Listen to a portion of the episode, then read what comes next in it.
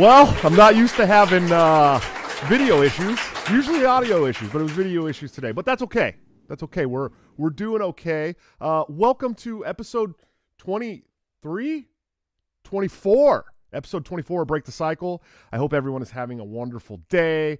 Uh, I am having a pretty decent day today. So I'm glad you're here to hang out with me. Uh, we got a great show for you today, but let's start off, with, as per the usual, with some great sponsors Coffee for all your delicious Italian coffee needs, delivered directly to your door. Bring the taste of Italy home. Delicious stuff.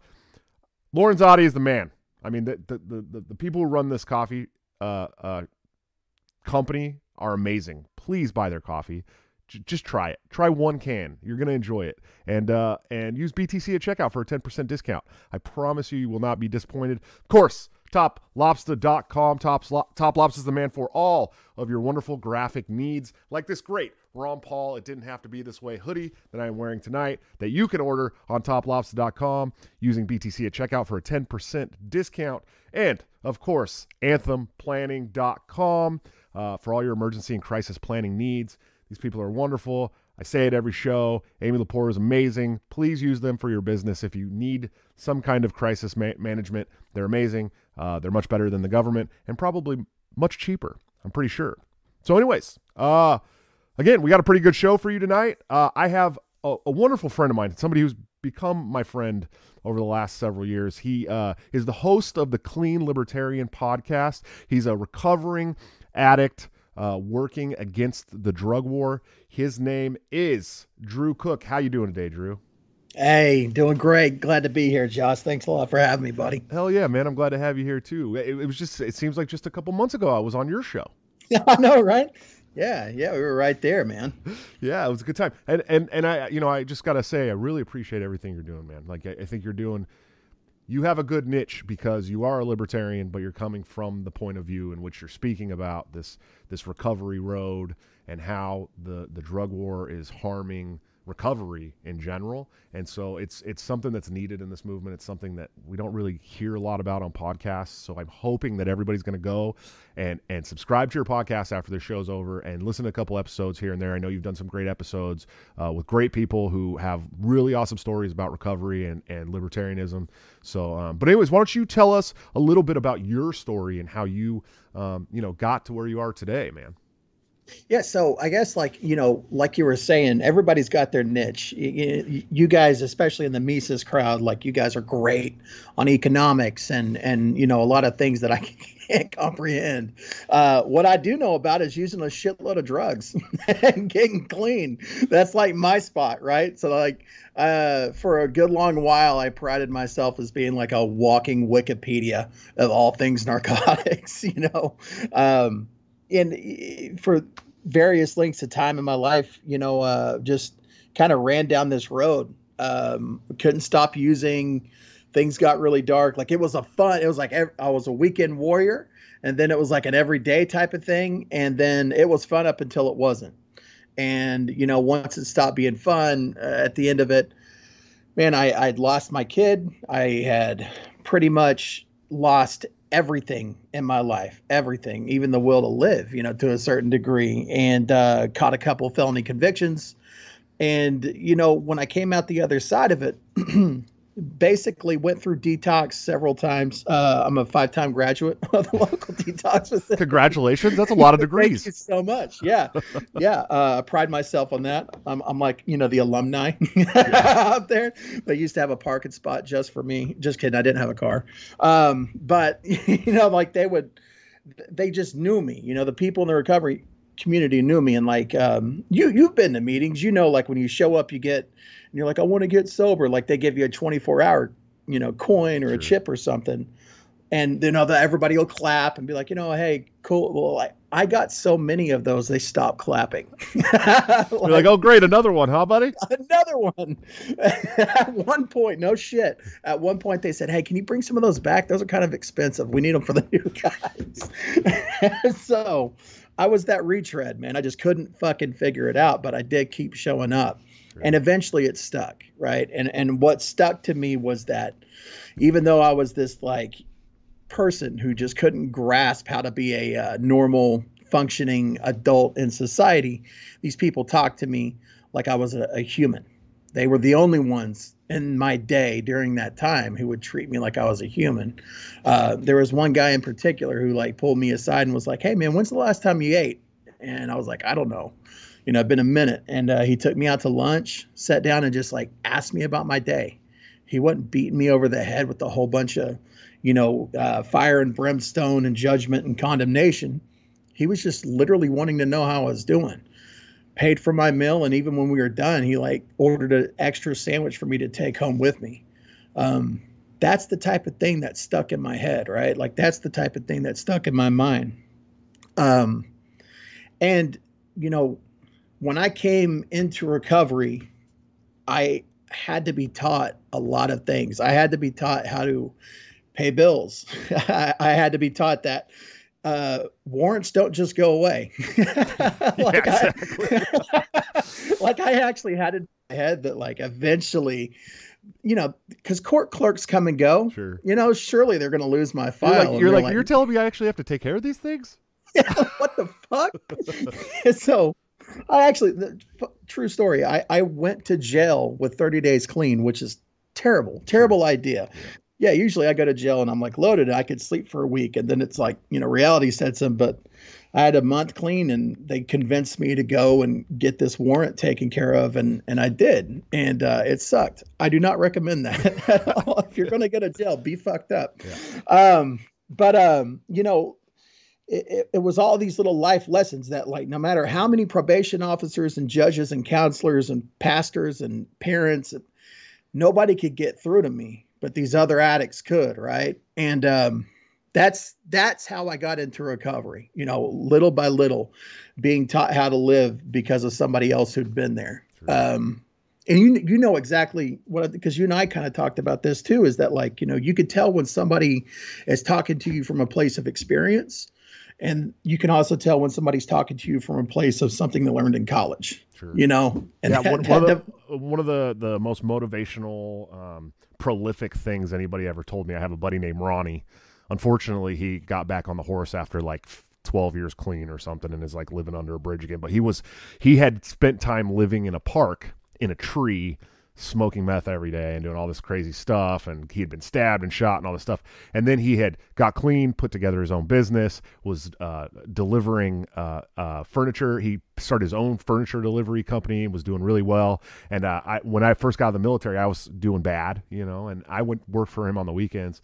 And he'd tell me every day he's all he's all brother someday you're going to wake up and everything's going to taste different. It's going to look different. It's going to smell different. Everything is going to be different and all of your priorities are going to be different trust me start thinking about that now. And that was like the one of the most prolific things in my you know in my dark days where i was having issues drug issues and drinking issues and and mental health issues. That was one of the one of the the biggest things that stuck with me. And this was you know this was uh shit uh 15 16 years ago. And it still to this day sticks with me. And i'm like hey man you know like that's i'm that's where i'm at now. You know what i mean? Everything's different. But but yeah i just wanted i, I wanted to say that part because it's it, it's true. It's it's the people who have lived these experiences that are going to get through to you the most for sure. And, and it's like that's a beautiful thing. You know what I mean? Like what you just described is like that. to, to quote some literature, it says that the therapeutic value of one addict helping another is without parallel. And it's some slick shit, but it's true. Um, Man, that's awesome. I love what, what your buddy told you because it's it's 100% true. I, I remember like waking up and like food tasting different. I remember like hearing birds sing for the first time in forever, whereas like used to it was like, oh shit, the sun's up again. This is annoying, you know, like you know, you already know what that's about. And so um having that kind of like radical paradigm shift in your awareness, just that that alone is at first really great and then it, it almost becomes overwhelming. And and when it was overwhelming for me is when these people um, really started to stand out to me as being examples rather than just voices in my life, right? Like I heard the slick things they told me like that, you know, like your perspective's going to change. Um, I'll remember a guy, I went to a meeting and like, I'm a newcomer. So I have the big three newcomers problems. Um, I don't have any cigarettes. I don't have a cell phone, and I didn't have a girlfriend. you know, like the that that's just all I cared about. And he was like, you know what? Just shut up, grab your shit, and get in my truck. And uh, I I did, and he let me stay with them for like a week. And the, one of the things he told me uh, we, he had this like hunting ranch and he like put me to work out there, bought me cigarettes and stuff. It was, it was awesome. Uh, but one of the things he told me is like, you're going to be all right. And dude, I've been lied to a lot, Josh. Like I'm, you know what that's like out there. We, we, we say shit we don't mean. Oh, you're my brother and all this and that. But when this person told me I was going to be all right and like, I couldn't tell what kind of angle he was coming from. He was just helping me to help me. Like, I don't know. I believed him, man. And so it's like finally I found this group of people who could get through to me, who could wake this addict up.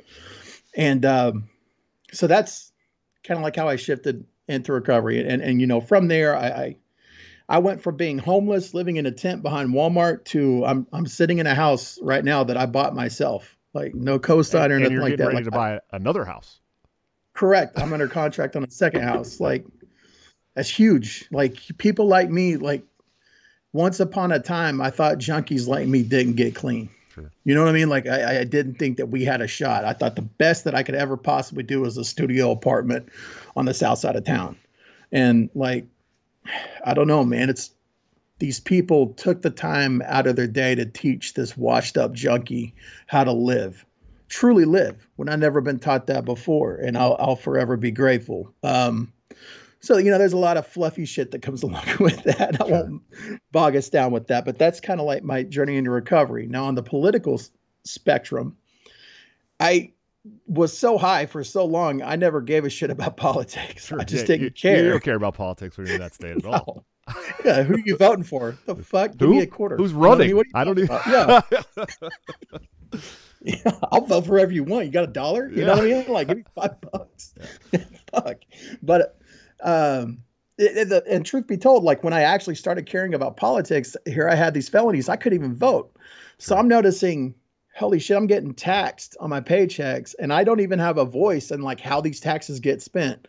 Not that a vote in a ballot box would have mattered a whole lot anyway around here, but it's still, it was like that. I don't know, man, is that thing, right? It, it developed some animosity in that regard. Um, I contacted the in Canadian County, Oklahoma, the local GOP affiliate made national headlines because they were talking about abolishing the property tax, getting rid of public schools. And I was like, I could dig this, right? So like, I'm in. Like, count me in. How can I help? I actually contacted them. And they said, Oh, well, you know, just show us your voter registration card to prove you're a Republican. And I'm like, Well, I, can't. I'm a felon. And they're like, Well, we can't help you you know, we we can't we have no use for you because you can't do that one thing. And I'm like, motherfucker, this is a red state. Like I'm a felon still because of you. Like, what are you talking about? You know what I mean? Like I'm here trying to help.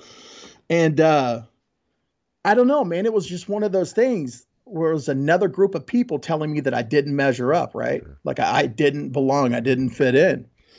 And um it was maybe a month after that. Somehow, I don't even remember how I stumbled uh, across them, but I did stumble across the Oklahoma Libertarian Party. And not only did they welcome me with open arms when I told them like I was interested in being involved, but they actually have language already existed in their bylaws for a specific person just like me who had showed up, had a felony conviction and couldn't, you know, change their registration for whatever reason. And they, dude, they they were all there to help me out, you know. Um, and that's kind of like when I was like, okay, this libertarian thing is pretty great. Um, I, I do have to give a couple of shout outs. You know, the OKLP was absolutely instrumental, but also uh, Liberty Weekly podcast and Free Man Beyond the Wall. Ah, oh, Pete Quinones. Yeah. You know what I'm talking about? Oh, like, yeah. oh, dude. I've had Pete, I had Pete on the show. He was like my uh, he was my second interview I did on the show, man. Dude, Pete introduced, like just listening to podcasts, like never even really reaching out to him. I initially just uh, learned about like Lew Rockwell, uh, The Left, the Right, and the State. Holy shit, that book! Wow, you know what I mean? Like the, that's that was my very beginning understanding of what libertarian philosophy consisted of, and so in between the political affiliate and then also the other, like I kind of landed where I am today. Sure. And well, it's it's it's funny because for uh, for a bunch of people that don't think anybody should have the right to vote, you know what I mean?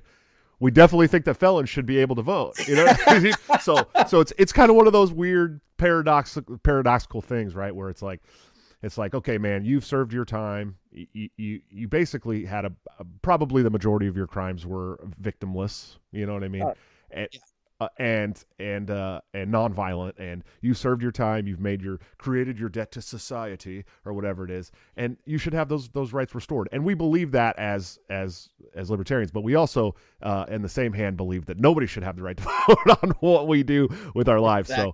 So um, I, it's kind of it's a paradoxical thing, but it's also a beautiful thing. yes, it is. I, I'm I, I'm some days I'm I'm in the more anarchist camp. Other days I'm in the more minarchist camp. It just depends on how I'm feeling. Today I'm feeling pretty anarchist, so um, whatever. But the thing, uh, the thing about it is, is like I, will out myself. Like my my crimes were nonviolent. I went to a pharmacy with a forged prescription, and I handed the cashier money, fiat currency. I, I did not try to steal anything. Didn't steal a doctor's notepad, nothing like that. I was just trying to pass a script that didn't, you know, come from the crown. Um, and that's you know something that can in this state keep you from voting. I still can't even i can't even be in the same vehicle as a firearm. That's part of like our state state laws. And you've never done anything been, violent. That's, that's i mean yeah no no. I mean like shit. it's it's insane to me you know um I, eight and a half years i've been outside of a jail cell i have paid i when i came into recovery like when I got clean, got clean, like I owed eight different counties money. I've paid them all. I've paid all my fines, all my fees, and I've been outside of a jail cell for eight and a half years. And uh, still, I'm currently undergoing uh, here in Oklahoma. We have a pardon process where you can fill out an application, and they go before a board of people who really half of them don't want you to have a gun. The other half think that you know whatever they think, and who knows what they're going to determine. And if they if I pass their litmus test, then it will go before the governor and he will be the ultimate say. So I don't know. We'll see. But yeah, that's kind of, yeah, I know I'm all over the place, man. Oh, this is um, great. This is a great interview, man. You're doing great. Yeah. So that's, that's how I wound up in, in the political spot that I'm in. That's what I'm currently going through now. Um, and like I said, so like I listened to Pete, I listened to uh, Liberty Weekly, ran across you, ran across a lot of other people, but I didn't see anybody in the movement really talking about ending the drug war with the idea of how 12 step recovery has been the biggest shining poster child example of a free market solution to drug addiction. It just didn't seem like there's a lot of people talking about that. Um, matter of fact, Eh, when I when I first started the Clean Libertarian project, it was because I was in some message board on Facebook or you know one of those groups, and somebody said, "Well, what do we do with the drug addicts? What will happen to the drug addicts after, you know, we end the war on drugs?" And a lot of people were like replying, "Oh, Darwinism," and I was like, "Man, that's fucking cold," you know, like. That's your idea? That's your idea of a libertarian utopia? Is just dead addicts lighting in the fucking street? Like it doesn't have to be this way. So um, I had it in my head. I'm like, you know what? I'm, I'm going to start getting loud about this. And so here I am getting loud about recovery. Nice. Well, and you got a great podcast, man. I, I, really think you're, you're building a great platform. I hope more people will go listen to you, especially, especially I know, I know some of my friends in the movement who have battled through the same things, you know what I mean? And those, those people should be listening to your podcast. Good podcast, great guests. Um, but anyways, we, we talked earlier about, uh, you know this this whole mess, this this this lockdown mess, and the effect that it's had on recovery, um, the twelve step programs, uh, especially, and um, uh, drug induced overdose deaths. I mean, yes. have risen incredibly, and it's something nobody's talking about. So, why don't you why don't you just rant about that for a minute, man? Because I know oh, you got I know you got some feelings about it. Yeah, I'm gonna go off here. Uh, so let, us just start with the overdoses. So um, up to June 2020, overdoses were 81,000 plus. Okay, that's a 34% increase from the year prior to, and it's a national record. Um, I talked about my story. I talked about going to a meeting and people talking to me. I talked about people taking me out to lunch. That isn't allowed to happen anymore. When these lockdowns and mandates came through, what they said was, you know, you had to be socially distant, you had to do this, you had to do that. Well, a lot of these meeting halls closed their doors. And so, for those of you not in the know on 12 step recovery, like there's a part of their traditions is that they are fully self supporting through their own contributions, which means that they have to have donations in order to keep their doors open. When you don't have a meeting, what happens? I mean, the doors obviously close. I mean, it's, it's just how it goes. So now, granted, a lot of these meetings started going to Zoom, but I'm telling you right now, Josh, if when I came into recovery, you handed me a Zoom link and I didn't have a fucking phone, yeah. like what am I, what am I gonna do with this shit? The fuck are you talking about? Like, you know, no, it's not gonna happen, man. Um, on top of that, so when I went to uh, when I went to facilities, like I would go to detox facilities, and you know, I talked about cleaning up. One of the things that they would do is that these groups would come in from the outside. So a 12 step meeting would come inside and say, Hey, look, you know, this is who I am. This is where I've been. And they talk to you and you get this sort of identification going. You start to understand what's going on as far as like how this recovery thing works. And that was so instrumental for me. That's how I developed this idea in the sense that, you know what, these people are talking to me like we talked about from a place of experience, not just some bullshit that's no longer allowed to happen because of the COVID scare. H they call them H and I, which is hospitals and institutions meetings. Those are not occurring anymore.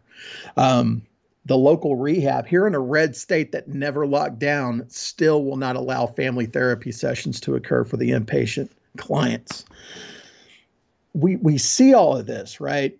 And so it's easy to dismiss the newcomer. It's easy to dismiss that addict. Oh, they made a choice to go get fucked up or whatever. But one of the things about this recovery thing and why it continues to work is because it's not just for the new guy, it's also for that cat who's been around for decades. You know, them talking to the new people helps them get through another day clean. Well, when you take away that vital resource for them, you throw them back out into the real world. All of a sudden, we have opiates laced with fentanyl now. All of a sudden, you have a completely and totally different drug landscape. Is it any wonder why we're up 34% on our overdose rates? And you cannot tell me that that's not murder. Right. That's murder, man, plain and simple. Um, it's fucked up. Yeah. And it doesn't seem like it's going to be stopping anytime soon. Like I said, that that that those rates are only up until June of last year. So there's no telling what it's going to be at the end of this year. You know. Uh, so, so we got the live chat going too. By the way, we got super chats up, guys. Throw those super chats in if you want if you want to help out the show. Uh, but um, Trey said uh, uh, 12 step program. He, he's surprised that 12 step programs aren't funded by the state in any way, which I, I knew that, that but it, it's not something that I always knew. And they are mm-hmm. they're funded like uh, like like a church. I mean, like a small church, basically. That's how it's funded is uh, through through your your tithes, man. I mean, it's from your your own donations to the program, and um, a lot of the older guys that are in the program, uh, older guys and ladies that are in the program, they're the ones doing the donating because it's not the it's not the new guys for the most part. Check, check this out. So so a local local 12 step meeting. So I, I did the NA thing, and I, I could bust my anonymity like that. I am not a representative of Narcotics Anonymous. I am just me. I'm talking in my own personal capacity. But our, our local NA meeting, they they opened up their doors and they we would do events. Like you do fundraising events. You'd have a dance and you get all the fucking junkies together. We're all dancing, you know, drinking that Christian crack, you know, that espresso coffee, and just you know having a good time. And we didn't raise enough money for rent. So it's like fuck it we're having another dance. So it's like we had four or five dances in a month just to pay the bills. But like that's how we did it man. I mean that's we could the reason why it was so important that we paid our own bills is because we did not want it to ever be a question about who was directing us because it was we were directing us. This is a program that we have found that works for us. Um, you know, uh, my local home group, we started in a church, and the church begged us to give us the room that they let us have the meeting in for free, and we have to decline that.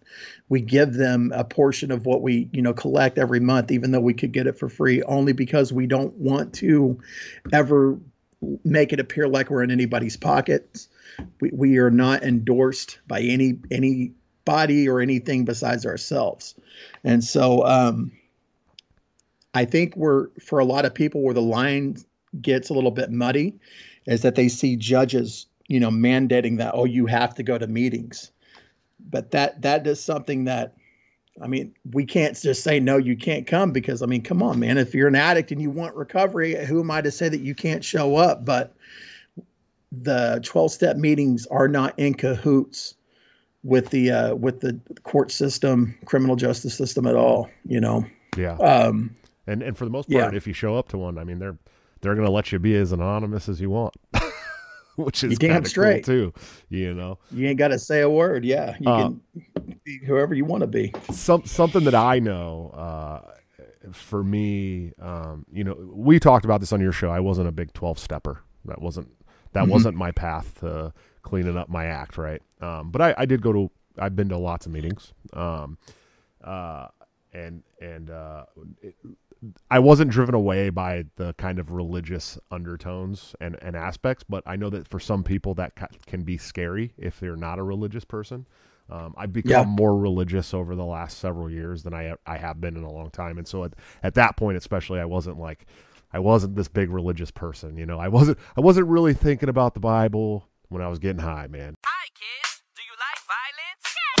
Are you sick to death of pussyfooting around the truth while being constantly fed lies by news and big tech tyrants? If so, then come join me, Dan Smots, on The System is Down, where we get weird, have fun, and dig into all the dangerous taboo topics like conspiracies, politics, religion, culture, current events, and everything your family just prays you don't bring up around the Thanksgiving dinner table. And I know that reality is scary to some people, so if you're easily offended, just ignore this and go back to making cat memes or whatever. But if you're ready to change the world for the better, come join me on The System is Down down at tsidpod.com or wherever you get podcasts. That's tsidpod.com because the system is down and truth is taking over.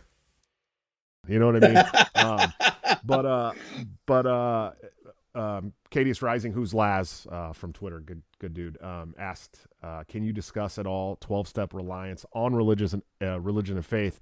As an atheist, it's always been a little dubious. He's always been a little dubious about that aspect, but he does know lots of people um, get help from the programs. But uh, you like for for my own peace of mind, when I went to meetings, and I've gone to meetings with other people who were getting clean when I was already you know clean and sober and stuff. Um, uh, the religion's not forced on you there. No, at all. Not even not, No.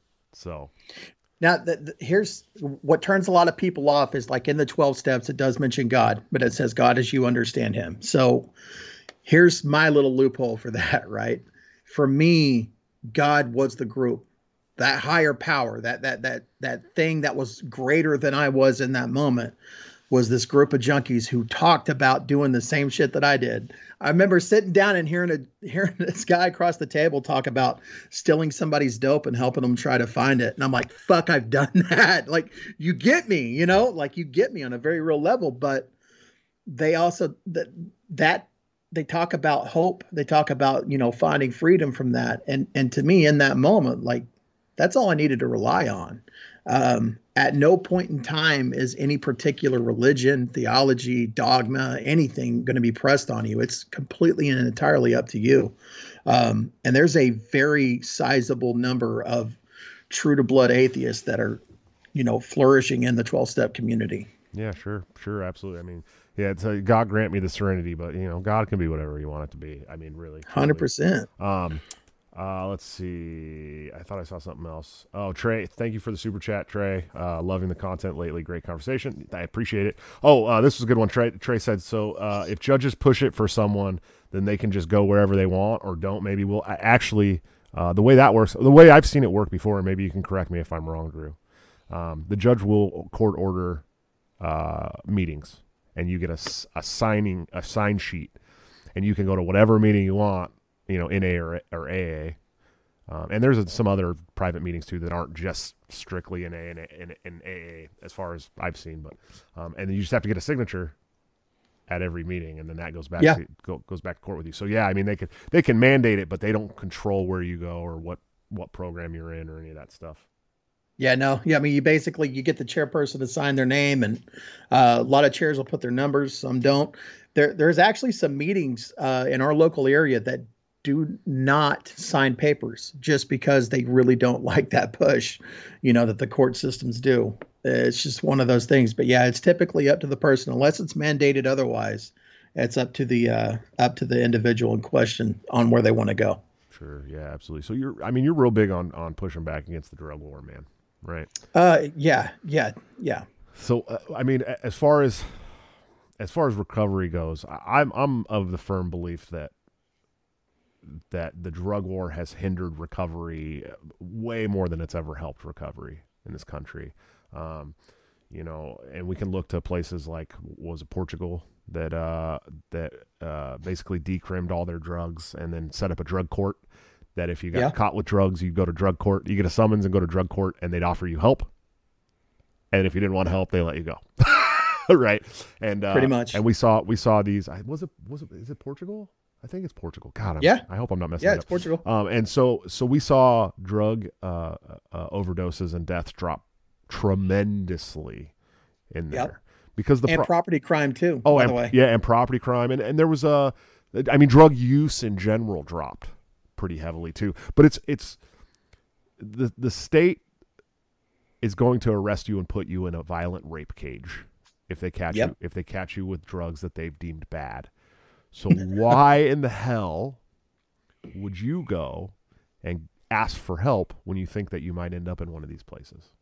Oh yeah, it's it's a um, it, it- What do they call that? Defeating. It's self defeating. You know, to take that that approach. But here's the thing: it's a bureaucratic, state sponsored solution. All they have is a hammer. Everything's a fucking nail. All they know is force. They have a monopoly on violence, and so that's the only tool that they can utilize. Here's the thing: so when judges and courts are mandating people attend these 12 step meetings, they're openly admitting we don't have a solution.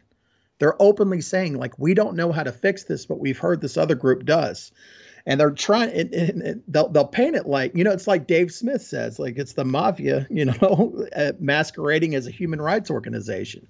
And, and that's exactly what they're doing. They're trying to play like they're the good guy, but really they're just skimming off the top because drug court is like one of the biggest things that's mandated across the country right now. A lot of lot of places utilize it, and what it is, it's very intensive uh, supervised probation, where every week you'll you know have to call this hotline number and you'll go in and take a piss test two to three times a week. Well, every time you do that, you're paying twenty to thirty bucks out of pocket. You're going to go to individual and group counseling. You're going to pay out of pocket for that as well at every single turn, this addict is getting knocked over the head. And the one place that they're finding recovery, the 12 step fellowship, they're not being asked to pay a dime. Right. Think about it. You know what I mean? Like that's when you go to when you go to a meeting and you sit down and you're talking to somebody else, you're doing so because they're there for their own benefit as well as yours. But when you go to a counselor's office, and, and I'm not knocking counselors or therapists or anything like that, that they have a place and they're wonderful, but they're absolutely there for a paycheck. you know what I mean? And so is that fucking judge. So is that probation officer.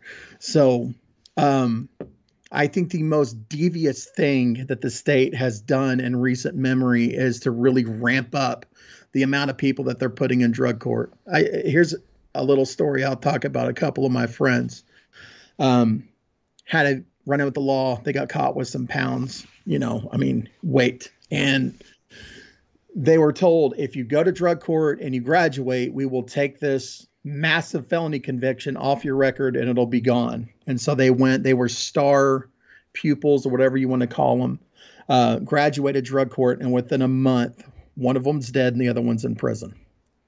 So drug court isn't even teaching people how to live a better life. They're just teaching people how not to get caught for a, you know, particular time frame. Um, you cannot force with violence a spiritual awakening or or the change that needs to occur in order to find a better way to live. Like in your story and and in mine, we had to find our own respective bottom. You know, that spot that was like, this fucking sucks. Um, you can't force that, right? So, no, and I agree, and and and you know, I don't think uh, I don't think a lot of people understand like like the the the NA and AA. I mean, or, or the twelve step fellowship. I mean, it's it really is the free market solution to dude, hundred percent, dude. Yeah. And uh, and I don't think I've ever really thought about it that way until I'm talking I'm talking about it with you. I mean, one hundred percent is the, the the free market solution. It is. It's a nobody's getting paid. Like no, nobody. That the person chairing the meeting is volunteering. Everybody there. I mean, if you're court ordered, go you're court ordered, but that meeting is getting opened up by people who were just there because that's what helps them nobody is there to do anything but but help the next addict who comes crawling through the door. I mean, it's the pinnacle free market solution. It is organic recovery at its finest. Um, so Alcoholics Anonymous started up. Bill Wilson and Dr. Bob, those are the two names. They, back then they had they would throw alcoholics in insane asylums. Like you had nowhere to go. Um, and these guys latched on to like old school Christianity traditions and kind of formulated a program based out of that. And it worked.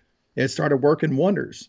Well, then along came addicts. And when addicts were really starting to, to gain some uh, notoriety, was back in like the, the 40s and the 50s, back when they had the Rockefeller laws. Um, what a Rockefeller law was is that like no more than one addict can occupy a space at a given time. So it effectively made it to where addicts couldn't even go to meetings together. Like Narcotics Anonymous is some hardcore shit. Like they they are underground anti-state. You know, that's how they started, man. It was a underground meeting. But these meetings started because like the rest of the world said you got no luck. You got no hope. There's there is no tomorrow for you and they said bullshit no there is and they support themselves and they've made it happen, man, for a great many years now. And I know I talk a lot about 12 step meetings, and I, I'm not trying to say that that's the only way into recovery. It's just, it's just the way that worked for me, right? And it, it's the way that worked for a lot of people. Um, but on my podcast, like that's one of the coolest things that I've been able to do is interview people who, like yourself, uh, many others who have found recovery throughout their own means. And I, I don't know, I love ha- highlighting that. You know, I think that's a beautiful thing, man. Yeah, for for me, it was definitely one of those one of those. Uh, is this the way I want to keep living, or you know what I mean? Like, hey, dude, yep. you know, maybe it's time to change some things, and um, yeah. and it's it was helpful uh, for me, but not everybody has that that luxury. I mean, it was truly was a luxury for me. Um, you know, I eh, not everyone can do that, and uh, you know, I, I, still have my own struggles. I want to quit smoking cigarettes, man. You know, it's been twenty like twenty five years I've been smoking these damn things, and it's yeah. it's uh, it's one of the hardest things to quit. I've it's the hardest thing I've ever done is trying to quit smoking cigarettes. You know what I mean? You see my double chin, dude. I've been smoking a cigar over here. I eat pizza like a fucking maniac. You know, like. I mean, I don't do dope, but I mean, God, I got my other vices too. Sure. You know? It's it's hard. But, it's it's hard once you get into that ad- that addictive mentality, man. You're always looking for something to be obsessive yeah. about. Yeah, I've never been thrown in jail over cigars. So I think I'm okay. Yeah, you know, I, you know, so here, there we go with that. Yeah, but. you never. Well, you also, you've also probably never had to go live uh, under a bridge or in a tree or anything because you had a cigar either, which is, which is the really important distinction. I think a lot of people, you know, they, well, that's a drug and this is a drug, yeah, but this drug never made me, you know, sleep in a, uh, uh, abandoned home or, you know what I mean? And so, yeah. Um, yeah, it's it's kind of there is a distinction there for sure. Caffeine caffeine never made me uh, uh want to you know rob somebody for whatever. You know, it's so it's uh yeah, definitely. But yeah, man. So what do you, what do you think we should do going forward as far as the as the drug war, dude? What do you what, what do you think is the best? Look, look. Not everybody's been an addict. Not everybody's been through this this issue, right? Right. What what can people do? I mean, what can they do to st- start thinking about how the drug war? And I want to talk a little bit uh, before I, before we move on. Uh, I had Michael Boldin on my show last night, who's amazing. He's uh, got to be the number one nullification guy in the country. Nobody is smarter than him when it comes to dropping all kinds of founder quotes and uh, knowing all about the Constitution and legislation across the country. And um, he actually made me understand something that I have never understood before. That um, the, the the war on drugs is also uh, uh, the war on the Second Amendment because the ATF can Yep. use drug or, uh, they can they can bust you for drugs and then get you on federal gun charges uh, if you have a gun on you. Um, so it really the drug war is feeding the ATF, um, which is not just a, about alcohol, tobacco, and firearms when they're busting people for all, all kinds of other drugs, right? Um, and so, um, you know, how do we push back on a system that's feeding itself purposely to criminalize people?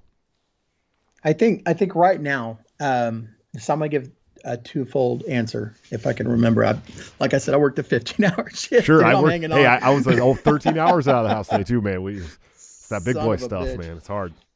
So right now, libertarians have a prime opportunity. So so like I just talked about, like the 12 step and just recovery as a whole way of life has been upended completely, turned upside down. Right now, you have less governors and and whatnot instituting these changes, but more healthcare administrators. Which anyway, um, so libertarians, fucking administrators, man. Um, but libertarians have a prime opportunity right now to really reach out to some of these people who are feeling frustrated about their way of life being taken away from them. Um, what we need is to open open their eyes up. You know, one weird phenomenon I, I've caught in the rooms of um, AA and NA and all that is that some of these people who come in and they've been to prison, you know, they've gotten clean, for some reason still think that other people need to go through that. But it's only because I think that that's the only thing they knew.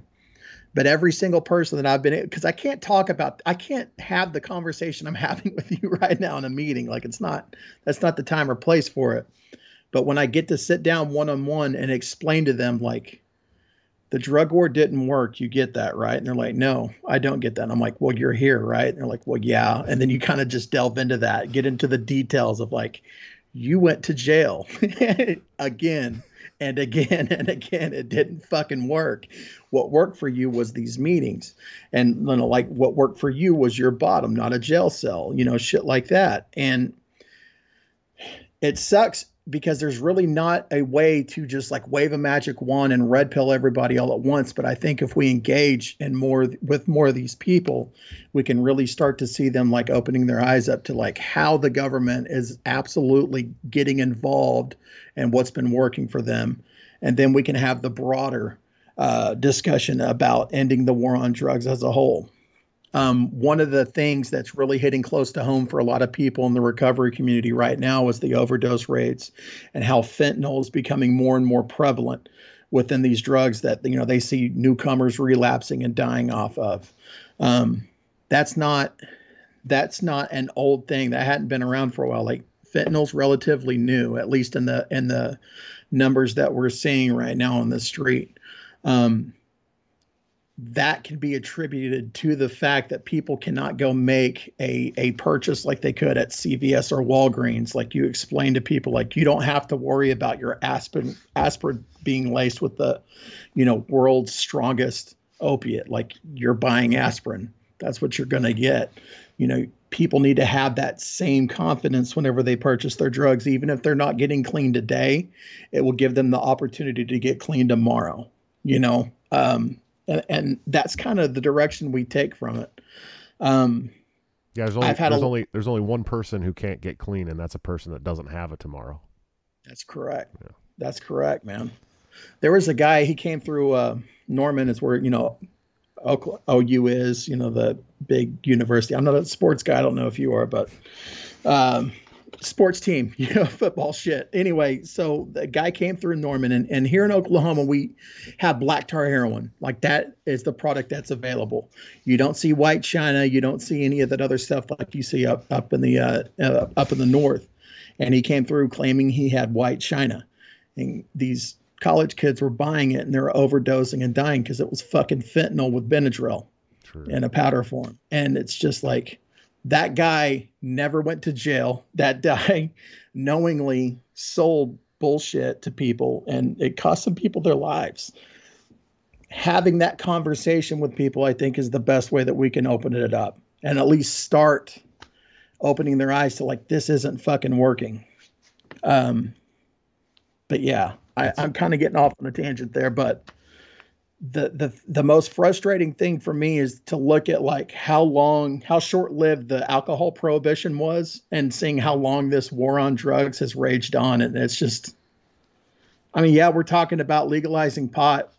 Cool. Everybody's been smoking weed anyway. That's not keeping addicts from fucking dying dude. Right. like I have a serious problem when we're not taking these solutions seriously enough. And so um yeah I'm getting kind of sidetracked no, there. Sorry. No, no, it's it's true. I mean, this this drug war has been raging on since what the 70s. I mean, yeah. really. I mean, hardcore. Uh, and we've thrown trillions, trillions of dollars at the drug war now. Uh, yeah, like what, over 1.5 to 2.5 trillion or some stupid shit yeah, like yeah. that. Uh, yeah. It's it's a lot of money, and the drugs are winning. Yeah, yes, they are. I mean, um, I'd like to congratulate drugs for winning the war on drugs. I mean, that's literally what's happening in this country, and it's going to continue to happen. And we're just going to continue to throw more money at it as we militarize police around the country for drug crimes. You know what I mean? Yeah. Like, like the what? Uh, what did I looked at the figures earlier today? It was like something like something like seventy percent of arrestable crimes in in most cities and counties are drug related defenses. Yeah, that I think I pulled up that same chart uh, last week. I think that's the number I saw too. 65 or 70, one of those. Yeah, it's it's like close to 70%. And we're militar militarizing the police. You know what I yeah. mean? We're we're giving them MRAPs and all this shit. And and and and you know, it's it's just blows my mind because those are those are the people that they look to as terrorists. You know what I mean? Those local yeah. the local counties look to, to look to the 10 speed tweaker riding down the street go try to find another bag as the as the terrorist. That's who they think. Yeah. That's who they think they're going to war with. And the majority, you know, the majority of the time when there's an officer involved shooting or something like that, it's with a violent person. It's yeah, not, it's not with. I, I, think. Go ahead. Oh, my, my bad. Uh, but I think one of the things that we also need to be wary of because it's not just the, the police department that thinks that. There's also a sizable chunk of every municipality population that views that 10 speed tweaker as being something that they're not. And so it's going to be a hard sell getting people to sign on for decriminalization, much less legalization of these narcotics. I think that the worst possible thing that we can do is to decriminalize and force the guy across the town who's never even smoked a joint to pay for the rehab for the 10 speed tweaker. Right. You see what I'm saying? Like, and, and unfortunately, that does seem to be the trade off, right? Like, as soon as these big crim laws come down the pike, like you see in Portugal, well, yeah, you know, they're putting these people in rehabs and, and hospitals and things like that. And maybe that's good. Maybe it's bad. I, I, I don't know. But I do know that forcing somebody to pay for something that they feel to their core to be something that is wrong, that's not the way to win hearts and minds, sure. you know? Um, and, and that, that's just a point that I wanted to touch on real briefly because I, I, do see us getting stuck in the uh, getting in the weeds with that type of legislation. It's just like I don't know why that's the go-to for so many people. Sure. Um, because at the end of the day, whether you're putting somebody in a hospital cot or in a concrete bunk, like it's still a fucking jail cell, man. I don't care if you got a doctor coming in there and checking on them or a CO. It's still confining somebody and taking their freedoms from them. Sure. Um, they need to want that type of recovery. Oh, and I agree. I don't know. I mean, nobody, nobody's gonna get clean until they want to get clean. That's how. That's no, how, that's how. That's how addiction works. Let me tell you. Yeah. Everyone knows that.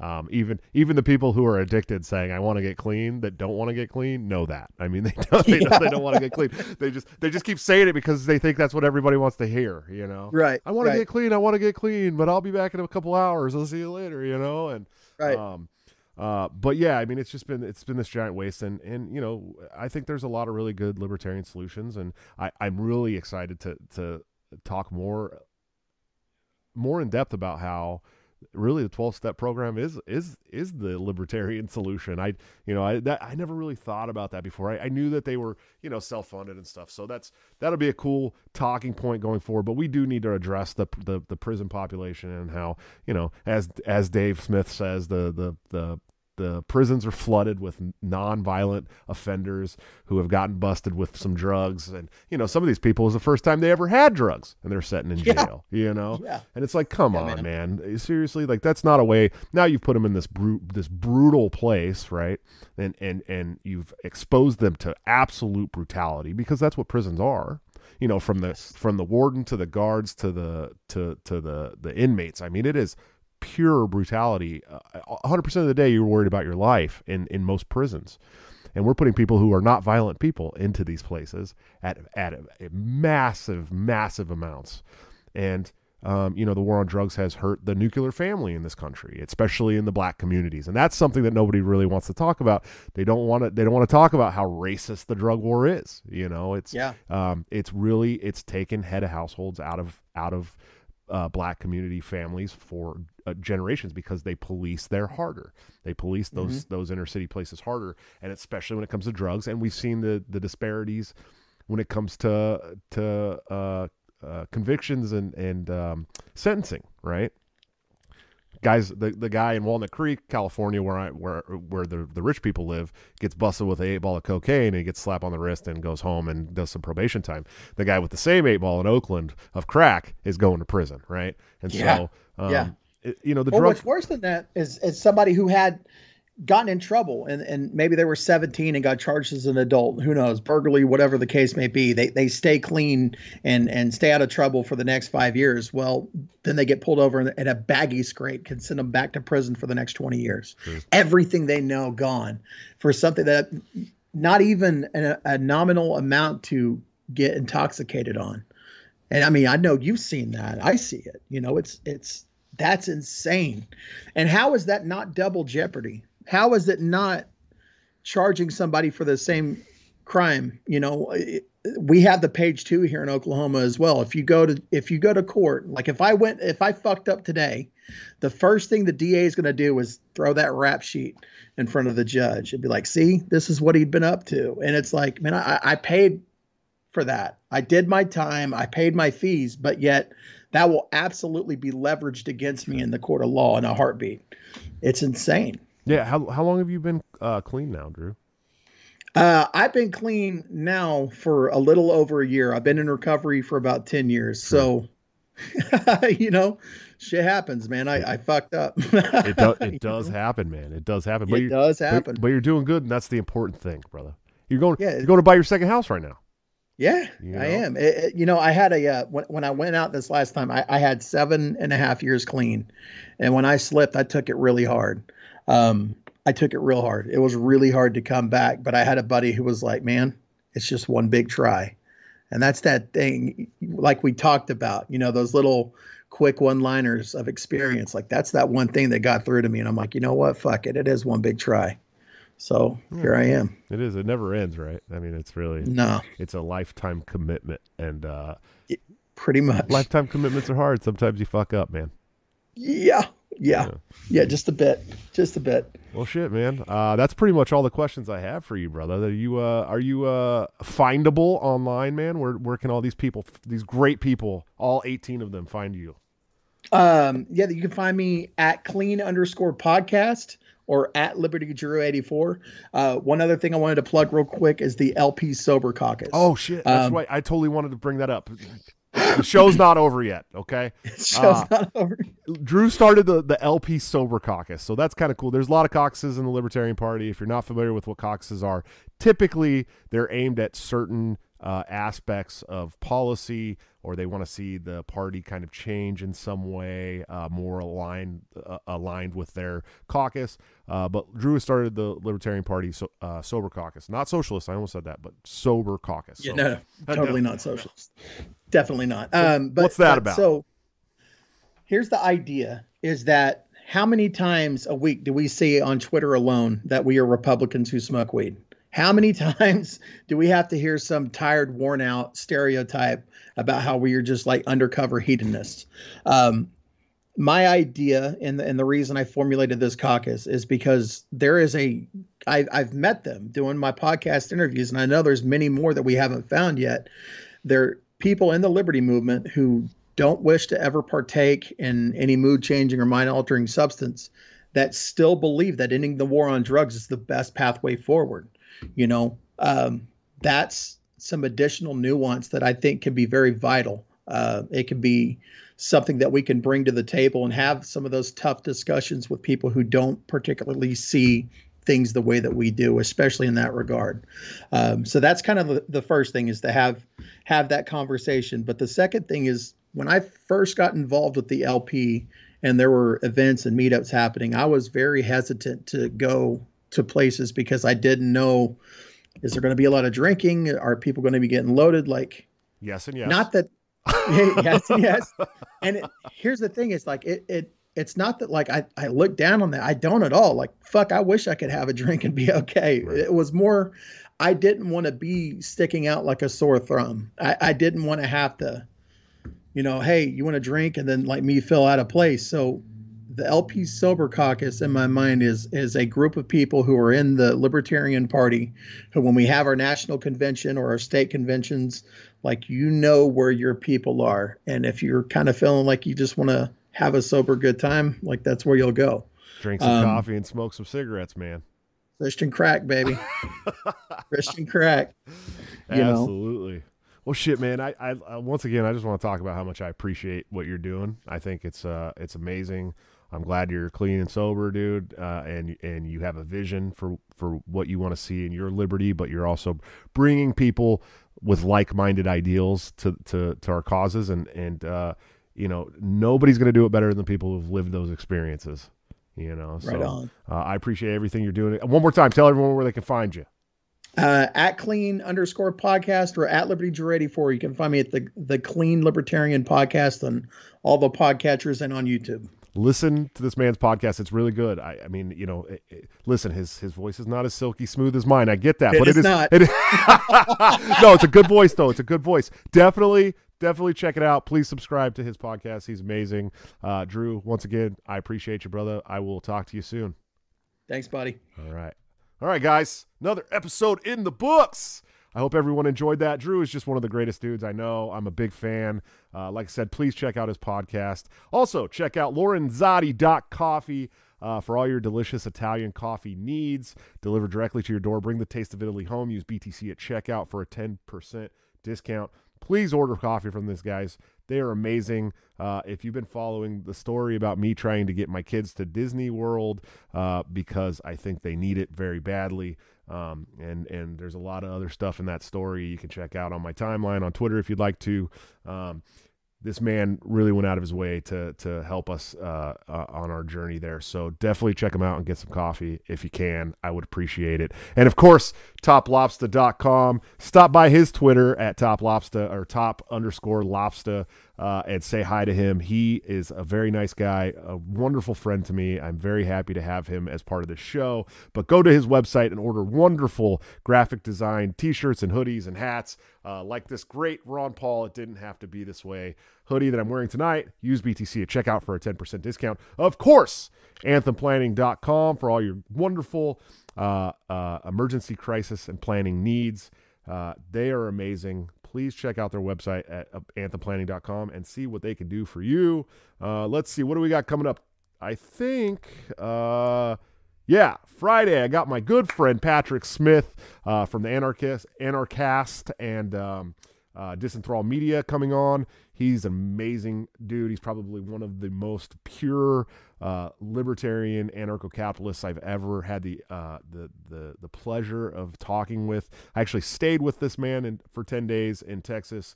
Uh, his his principles are like none other. Um, he also hosted a debate between me and Larken Rose just recently. You could check that out on YouTube. It was about a two hour debate. It was long, but it was good. I liked I, I liked it. It was a fun time. Uh, so check that out. And of course, next week we're to have Magnus Panvidya, uh, Isabella Riley, who's uh, from PragerU, and Monica Perez from the Propaganda Report. Those are all going to be very awesome shows. I'm looking forward to them. Um, check out the Patreon, please. Patreon.com backslash break the cycle JS. You can also go to subscribestar backslash or subscribestar.com backslash break the cycle JS if you hate uh, Patreon as much as others do. Uh, they're less yeedy for uh, wrong think, so it's pretty cool stuff. Uh, follow me on all your favorite podcast apps. You can listen to me in the car. You don't always have to watch us on YouTube, but I do appreciate you guys checking us out on YouTube. Also, I am on Odysee. All of my videos automatically sync over to Odysee. Uh, so you guys, if you have an Odysee, please start hitting hit me up over there. Uh, let's build a great community on Odysee. I think it's going to be a wonderful platform for uh, all of us wrong thinkers who will eventually probably be decimated from YouTube. Um, so, yeah, I will see you guys on Friday. But until then, don't forget to break the cycle.